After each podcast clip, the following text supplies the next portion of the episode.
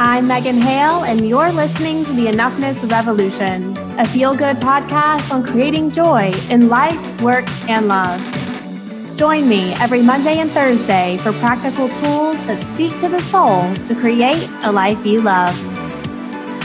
Happy Monday, friends. It is a busy Monday for us. We are getting ready to pack up our car and head back down south to San Antonio after being in Wichita Falls all weekend, the place that I called home for uh, three and a half years, and I haven't been back since 2015 when we moved away. So it's been a really, really good trip. I don't know if I've really talked about being a military spouse on the podcast um, so much, but it's added a really unique layer to my life. And we've had three moves in the past five years. And every time we pack up and start over, I feel like I leave a piece of my heart behind.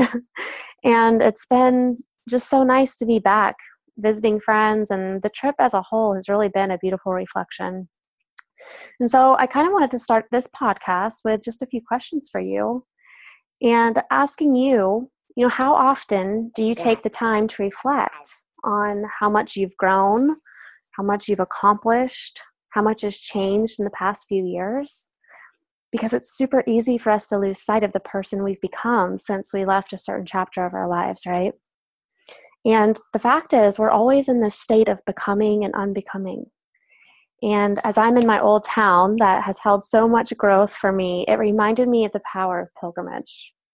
And the concept of pilgrimage was first introduced to me when I was interviewing Rochelle Schieck on the, I think she's episode 50. I'll link to it in the show notes.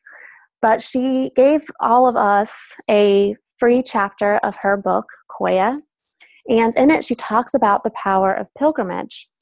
And if you go to that episode in the show notes, you can download this first free chapter. And I highly recommend getting the whole book because I love Rochelle, first of all. And I love some of the tools that she teaches because she talks about how going back to the place in which you were born really gives you the opportunity to honor all the steps and turns that have happened since, really practicing reverence for your life path.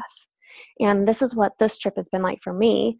I went to my old office that housed my first business. I went back to my old workplace where I was an intern. I visited so many friends and drove down streets. I must have driven down thousands of times when I lived here. And I found myself walking the aisles of our old grocery store that was minutes from our house, and it all felt so incredibly normal, except everything was different. I was different. I am different. You know, I've become a mother since I left this chapter of my life. I've closed a brick and mortar business and started a virtual one. I've coached hundreds of people since then and led five group programs. I've started a podcast and grown it to what it is today, and I've bought a house, deepened my marriage. I've maintained almost every single friendship I began in this place, which was huge for me. And, you know, more than anything, my energy is just different. It's calmer, stronger, grounded, much more truer to me. I feel like I know myself better than I ever have and know my values and beliefs more intimately. And I have this vision for my life and the impact I want to make that has so much more clarity than it did when I lived here. Yet, this place definitely grew me I mean, I remember feeling so lost and discontent here, wanting so badly to be further than I was and frustrated that I wasn't. I know so many of you can relate to that. And I actually remember being depressed for our first year, having just left a beautiful chapter of my life in Charleston. And I remember hated being away from the ocean and all the beautiful scenery I was accustomed to, and it was hard, super hard.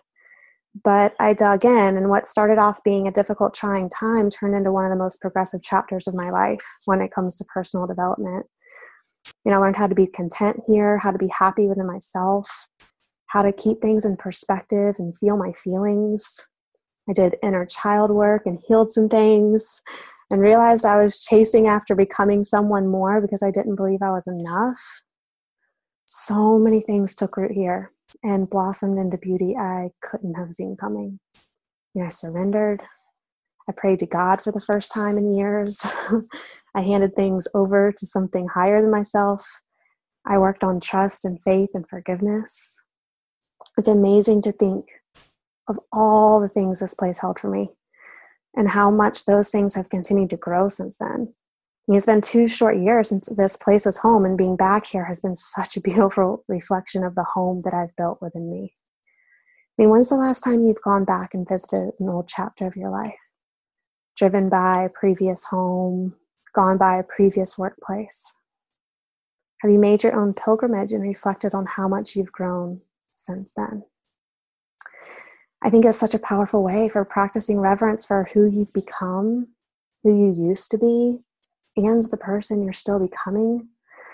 So, as I hit the road back to my new home, I'm grateful for all the people who entered my life and are still gratefully in it, for all the trials and tribulations and inner work that led to some beautiful places, for the opportunity to learn so much and grow so much in a faraway place that was so different from the home I was used to.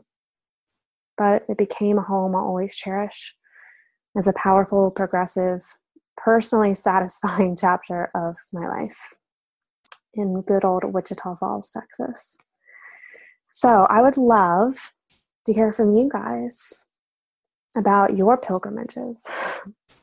Have you ever taken one, gone back and visited a previous chapter, or done some reflection on how much you've grown since since then? So easy for us to get caught up in losing sight. And I think it offers us such deep perspective for just how much has changed. And our path is always evolving for us. So, talk to me in the comments. Let me know. And maybe this episode inspires you to make a pilgrimage of your own. And I'd love to hear that too. So, I'll see you guys in a few days for Transformational Thursday. I am, I'll be driving all day, so pray for a safe trip for me and Brax. And I did want to share the good news because I don't think I have yet, but Wild and Holy Weekend is officially sold out. And I am so excited and honored to be guiding 10 women through such a transformative experience. And it's just going to be so good. So, thank you all for helping me spread the word and helping me find the right women who need to be here with me this weekend. So really looking forward to that. And there'll be more to come on Wild and Holy soon. So I will talk to you guys later. Bye.